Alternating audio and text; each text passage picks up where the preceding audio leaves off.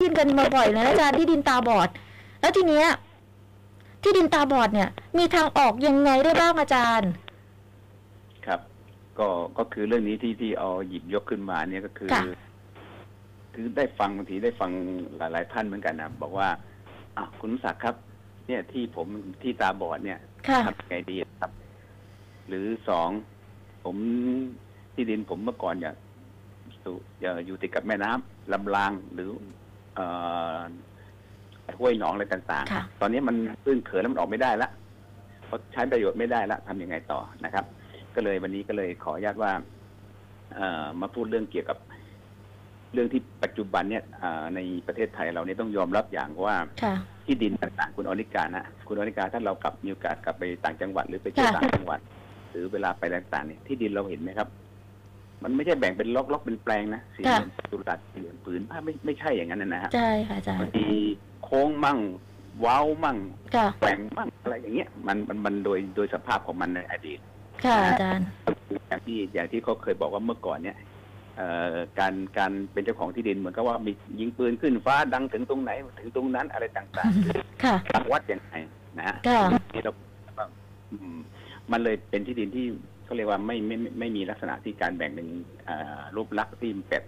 เป็นตามหลักคณิตศาสตร์ไอ้เขาเรียกอะไรนะเลขาคณิต ค่ะ อันนี้ก็เลยเป็นที่ดินตาบอดที่เราได้ยินได้ฟังกันนะอาจารย์ลักษณะของที่ดินตาบอดนะคะ ซึ่งมันอาจจะมีบางแปลงนะฮะกลายเป็นที่ดินตาบอดที่ ค่ะ ออกถนนสาธารณะไม่ได้นะฮะ ค่ะ ก็เลยเป็นข้อวันนี้ที่จะขออนุญาตว่ามาพูดว่าที่ดินตาบอดเนี่ยมันพอมีทางออกเออหรือแก้ปัญหากันได้อย่างไรหรือไม่นะครับ ค่ะ ต้องขออนุญาตว่าเรื่องที่ดินตาบอดเนี่ย ถ้าหากว่าท่านใดเนี่ยหนึ่งเวลาเป็นเจ้าของที่ดินตาบอดเลยเนี่ย ถามว่าท่านมีสิทธิ์ที่จะออกสู่ถนนสาธารณะได้ไหม อ๋อ ออกสู่ทางสาธารณะได้ไหม ค่ะอาจารย์ เราต้องมาแบ่งคำนิยามว่าคำว่าทางสาธารณะนี่คืออะไร หรือสาสาธารณะนี่คืออะไร ค่ะ นะฮะก็คือทางสาธารณะก็คือเป็นทางบกหรือทางน้ำก็ได้ ที่ประชาชนใช้สัญจรไปมา ค่ะ ซึ่งท่านในอดีต คุณอนิการเราลองเวลาเราดูหนังอดีตเนะฮะการคมนาคมสมัยก่อนเราใช้ทางเรือ ค่ะอาจารย์ ทางน้ำใช่ไหมฮะแต่ปัจจุบันเนี้ยปัจจุบันเนี้ยทางน้ำยังใช้ไหมบางบางบางบางแห่งก็ยังใช้ บางแห่งก็ไม่ไม่ใช้โดยสภาพของมันแล้ว ค่ะ นะครับแต่ที่มาใช้หลักๆก็คือใช้ถนนนะครับ ปัญหาคือว่ากฎหมายบอกว่าที่ดินตาบอดก็คือถ้าเป็นภาษากฎหมายก็คือเป็นที่ดินจำเป็น ค่ะ นะฮะคือที่ดินจำเป็นคือที่ดินแปลงไหนก็แล้วแต่ที่มีที่ดินแปลงอื่นๆล้อมรอบนะฮะและไม่สามารถออกสู่ทะเลออกออกสู่ทางสาธารณะได้ ค่ะ นะครับ หรือที่ดินแปลงไหนก็แล้วแต่นะครับ ถูกล้อมรอบแต่ถ้าถ้าสามารถออกทางอ่าเขาเรียกว่าหนอง หรือว่าเป็นที่ดินหรือทะเลหรือเป็นที่สูงชันอย่างเงี้ย ตรงนี้ก็ไม่ถือว่าอ่าก็ถือว่าเป็นที่ที่ตาบอดเหมือนกัน ค่ะ นะครับ แต่ยกเว้นคลองกับแม่น้ำ อ๋อ นะฮะต้องเรียนก่อนนะคลองกับแม่น้ำเพราะในอดีตเนี่ยคลองกับแม่น้ำก็ถือเป็นทางสาธารณะที่ประชาชนใช้สัญจรผ่านได้นะฮะดังนั้นประเด็นที่หนึ่งในเรื่องของที่ตาบอดหรือที่จำเป็นเนี่ยก็คือหนึ่งจะต้องเป็นที่ที่ถูกล้อมรอบด้วยที่ดินแปลงอื่นนะฮะ ค่ะ ท่านสามารถที่จะขอทางจำเป็นเพื่อออกสู่ถนนสาธารณะได้ อืม สอง อ่าอันนี้ประเด็นที่หนึ่งก่อนนะประเด็นที่สองการที่จะออกสู่ถนนสาธารณะ หรือทางสาธารณะเนี่ย ไม่ใช่ว่าโอ้ยคุณจะเอาตรงไหนก็ได้ เช่นบ้านคุณอนิกาเนี่ยอยู่อยู่อย่างเงี้ย ผมบอกว่า ผมจะขอผ่านบ้านคุณอนิกาโดยต้องผ่านท้ายห้องผ่านท้ายเอ่อห้องครัวนะฮะ ค่ะ อย่างนี้เนี่ย ซึ่งซึ่งทางอื่นช่องอื่นมันก็มีอยู่นะฮะ ค่ะอาจารย์ อย่างนี้เนี่ยเขาบอกว่ามันจะต้องขอเขาผ่านที่ดินแปลงของคุณอนิกาได้ไหมได้ อืม นะแต่ต้องให้เกิด ค่ะ ผลเสียหายที่แปลงนั้นน่ะ น้อยที่สุด ค่ะ นะที่สุดนะและก็สองต้องดูว่าที่ดินของคุณแปลงคุณอนิกากับที่ดินแปลงอื่นๆเนี่ยที่ดินแปลงไหนมีระยะทางที่ใกล้ที่สุดอ่ะใกล้ติดกับทางทางสาธารณะมากที่สุด ไม่ใช่ของคุณอนิกาเนี่ยโอ้โหห่างก็ตั้งสมมติว่าสองร้อยเมตร ค่ะ แต่อีกแปลงหนึ่งห่างแค่ 20 เมตรเนี่ยก็ออกทางฐานะได้ อืม แต่คุณไม่ออกคุณจะออกทางที่คุณออนิกาอย่างนี้ก็ไม่ได้ ค่ะอาจารย์ ก็ต้องดูว่าทางจำเป็นเพื่อจะออกแปลงไหนก็แล้วแต่เนี่ย จะต้องเป็นแปลงที่หนึ่งทำให้ที่ดินแปลงนั้นน่ะเสียเสียประโยชน์ของที่ดินน้อยที่สุด ค่ะ สอง เวลาคุณขอเนี่ย คุณขอได้แล้วก็ใช้ได้ตามความจำเป็นที่คุณต้องใช้นะ อ๋อ ครับ ตามความจำเป็นด้วยเช่น ของคุณอนิกาขี่มอไซค์เข้าออกเข้าออกเนี่ย คุณบอกไม่ได้ ผมจะเอาถนนสี่เลนห้าเลน อย่างนี้ก็ไม่ใช่ ค่ะ แต่ถ้าเกิดว่าคุณต้องการมีถนนเข้าอ่ามีทางรถยนต์เข้าออก คุณก็ขอได้ รถยนต์กว้างกี่เมตรล่ะ ค่ะ นะฮะกว้างกี่เมตรก็ส่วนมากประมาณสักสี่เมตร แต่คุณบอกไม่ได้ ผมจะเอาแปดเมตร ให้รถ อ๋อ สวนก็ได้ อย่างนี้ก็ไม่ได้ เพราะว่าที่ดินแปลงที่คุณจะต้องอาขอทางจำเป็นเขาเนี่ย มันก็จะต้องเสียประโยชน์ไปเยอะ ค่ะ นะครับ ตรงนี้ นี่ก็คือประโยชน์อ่าข้อข้อที่สามข้อที่สี่ก็คือ ม กรณีที่คุณขอทางจำเป็นนะฮะคุณขอทางจำเป็น คุณขอเขาขอขอเขาเนี่ยนะครับ ค่ะ ก็คุณต้องจ่ายค่าทดแทน ในกรณีที่เขาต้องเสียประโยชน์จากที่ดินแปลงนั้นไปนะฮะแต่จะเสียกันปีเท่าไหร่หรือราคาเท่าไหร่หรือไม่เสียเลย ก็เป็นเรื่องที่ระหว่างเอ่อคนขอกับเจ้าของที่ดินแปลงอื่นเนี่ยจะตกลงกัน ค่ะ นะครับเป็นอย่างนี้ แล้วก็ประเด็นก็คือที่เจอบ่อยก็คือ กรณีสมมุติว่าผมไปซื้อที่ดิน ที่ดินตาบอด ค่ะ และผมจะขอใช้ผ่านที่ดินของคุณออนิกาเนี่ย ซึ่งเป็นที่ดินแปลงที่ใกล้ที่สุดที่จะออกสู่ทางสาธารณะ คุณออนิกาบอกไม่ได้ คุณน้ำศักดิ์ก็รู้อยู่แล้วนี่ ค่ะ ว่าที่ดินแปลงนี้ที่ดินที่ดินตาบอดแล้วคุณจะมาซื้ออีก ค่ะ อืมเพราะที่คุณมาซื้อเนี่ย คุณก็รู้อยู่ว่าที่ดินตาบอดเนี่ยราคามันจะถูก ค่ะ แล้วคุณก็ซื้อไป แล้วคุณมาขอทางทางจำเป็นออกอย่างเงี้ย ไม่ได้ อย่างนี้อย่างนี้นะคุณอนิกาจะ ค่ะ อ้างนะที่ศาลเคยบอกว่าไม่ได้ เมื่อเขาไม่มีทางออก ค่ะ นะฮะแล้วก็ที่ของคุณอนิกาเนี่ย ก็เป็นที่ที่ใกล้ที่สุด แล้วก็เสียประโยชน์น้อยที่สุด ส่วนจะตกลงค่าทดแทนนะฮะในกรณีที่ที่ดินแปลงเนี้ย ค่ะ อ่าของคุณอนิกาเนี่ยเสียประโยชน์ไปเท่าไหร่ก็ไปว่ากันนะฮะว่าจะตกลงเท่าไหร่ราคาเท่าไหร่กัน ก็ต้องทำรายละเอียดให้ชัดเจนนะครับ ตรงนี้ก็คือขออนุญาตเป็นการเป็นการเบื้องต้นนะค ค่ะ รับ แล้วก็ที่ดินตามบอร์ดเหล่าเนี้ยบางครั้งที่คุณอนิกาครับ เช่นอย่างที่ดินที่ติดกับแม่น้ำเจ้าพระยาเหล่าเนี้ย ค่ะ คุณอนิกาลองนึกภาพดูนะครับว่า ปัจจุบันนี้แม่น้ำเจ้าพระยานี้ยังเป็นการใช้สัญจรไปมาไหมครับ อืม ค่ะอาจารย์ ก็ยังเป็นอยู่ ก็ยังเป็นอยู่ ยังใช้กันอยู่ ยังใช้อยู่บางทีเราไปนั่งเรือข้ามฟาก ค่ะ เรือนู่นเรือนี่เรืออะไรต่างใช่ไหมฮะ ค่ะ แม้ที่ดินท่านติดแม่น้ำเจ้าพระยาท่านบอกเออไม่ได้ ผมจะออกสู่สู่ถนนใหญ่ผมไม่มี แต่ของคุณติดกับแม่น้ำเจ้าพระยา อ๋อ ออกได้ไหมครับออกได้ ค่ะ ก็ตรงนี้กันไป แต่ถ้าเกิดเข้ามาอีกหน่อยหนึ่งมาเป็นคลองหรือลำรางอะไรก็แล้วแต่ ค่ะ ที่ไม่ได้ใช้ประโยชน์แล้ว ไม่มีการใช้สัญจรกันแล้ว ค่ะ มีคลองก็จริงอะไรก็จริง แต่บางทีคลองตื้นเขินบ้างอะไรบ้างหรือเหล่าเนี้ย ค่ะ แล้วก็ไม่ได้การใช้สัญจรไปมา เหล่าเนี้ยเจ้าของที่ดินที่อยู่ติดกับเอ่อคลองหรือลำรางหรืออะไรก็แล้วแต่ที่ตื้นเขินแล้ว หรือว่าไม่มีการใช้สัญจรตามปกติแล้วเนี่ยนะครับ ก็สามารถที่จะออกคอทางจำเป็นสู่ถนนสาธารณะได้นะครับ อ่ ตรงนี้ า นี่คือในกรณีของเออที่ดินตาบอด ค่ะ ค่ะ นะครับ แต่แต่เรียนนิดนะครับว่าทั้งนี้ทั้งนั้นเนี่ย ในเรื่องของที่ดินตาบอดเนี่ย ต้องดูข้อเท็จจริงเป็นเรื่องๆกันไป ใช่ เพราะว่าตามสภาพพื้นที่ของแต่ละแต่ละเอ่อท้องที่ท้องที่เนี่ยมันไม่เหมือน ไม่เห กั มือนนกัน ค่ะ บางทีเอ่อผมให้ให้คุณอนิกาให้ผมออกได้นะ ค่ะ แต่ว่าคุณอนิกาบอกว่าให้คุณศักดิ์ออกได้ผมจะมีไม้กั้นไว้ อ๋อ ให้เฉพาะคุณตักออกนะ คนอื่นไม่เกี่ยวนะ อะไรเงี้ยก็แล้วแต่การตกลงกันจ่ายค่าตอบแทนยังไงกันก็ว่ากันไปนะฮะ ค่ะ นี่ก็คือเป็นเรื่องที่วันนี้นี่จะมาพูดคุยว่าเรื่องของที่ตาบอด มี นะค ทา รั งออกนะ บ ค่ะ มีทางออกนะ ไม่ใช่ว่า ค่ะ ไม่ไม่มีทางออกเลยนะก็คือเป็นเป็นการชี้แนวทางให้อ่าเป็นอีกประเด็นหนึ่ง ค่ะ แต่แต่ก็อย่างที่เรียนนะครับว่า ต้องดูข้อเที่จริงเป็นเรื่องๆกันไปนะครับ ตรงนี้นะ นะนะคะเราก็ได้ทราบว่าอ่าที่ดิน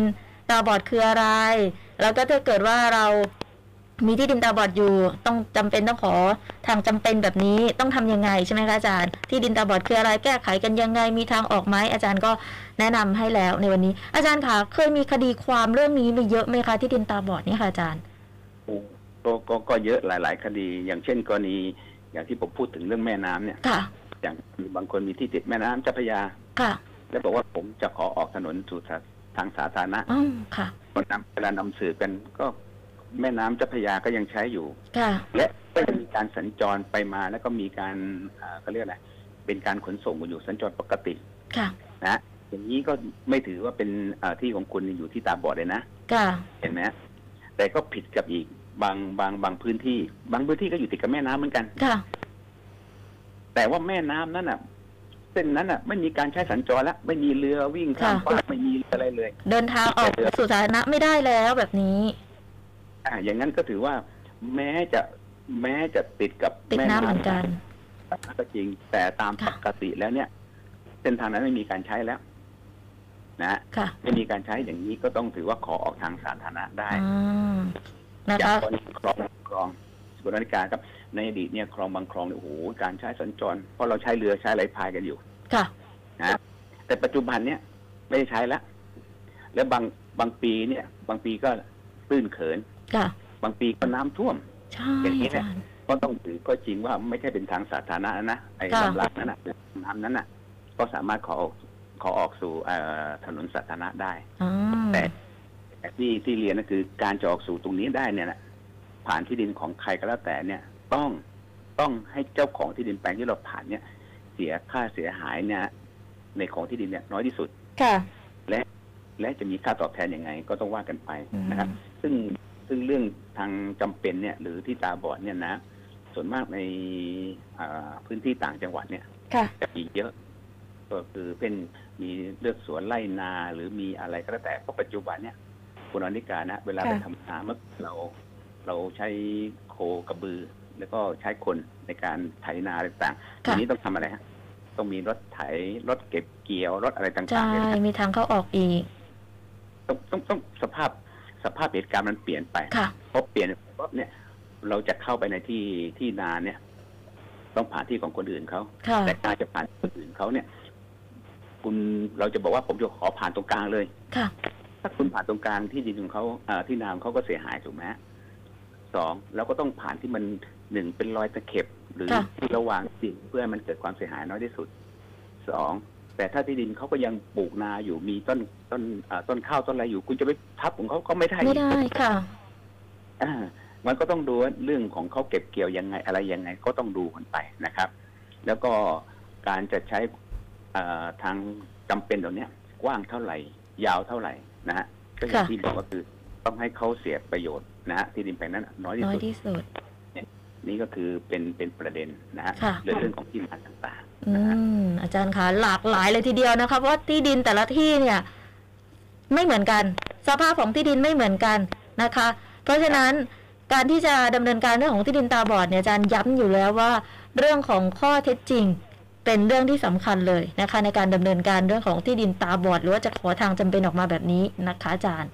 ๆคือข้อเท็จจริง และก็โดยสภาพของภูมิประเทศ ภูมิประเทศ นั่นอยู่ อืม นะต่างๆด้วยว่ามันเป็นอย่างไรนะครับ ค่ะ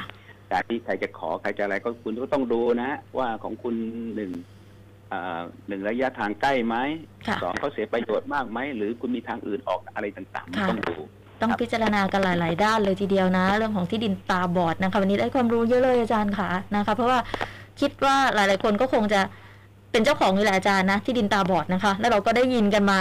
ไม่น้อยเลยทีเดียวเรื่องของที่ดินตาบอดนี้นะคะ วันนี้ก็ได้ข้อมูลเพิ่มเติมมา มีทักทายมาทาง t ิ k t o k ด้วยขอบคุณมาก ๆ เลยนะคะ แล้วก็แฟนเพจ Facebook Twitter สวพ91ที่เราไลฟ์สดกันด้วยคุณจันทราลอยหาคุณต้าไพศาลนะคะ อาจารย์มีอะไรจะฝากถึงผู้ฟังสวพ91ไหมคะวันนี้ ครับก็ขอก็ขอเอ่อขอบคุณมากที่ผมเองเพิ่งรู้เหมือนกันว่าอ่าเป็นอีกช่องทางหนึ่งที่สามารถเข้าถึงรายการกฎหมายชายคาของ ค่ะ สพเก้าหนึ่งผ่านทิกตอกนะครับ ใช่ ก็ ค่ะอาจารย์ ก็เป็นเป็นช่องทางที่ประชาชนเนี่ยเข้าได้ง่ายที่สุด ค่ะ แล้วฟังแล้วเนี่ยนะโดยระยะสั้นแล้วก็เข้าใจดีนะครับ ค่ะ เข้าใจดีด้วย ตรงนี้ก็คือว่าเป็นอีกช่องทางหนึ่งนะครับ เพราะว่ากฎหมายคุณอนิกาครับเป็นเรื่องที่ฟังยาก ใช่ค่ะอา นะค จา รับ รย์ ฟังได้แต่แต่ต้องรู้แต่ต้องฟังถ้าไม่ ค่ะ ฟังจะไม่รู้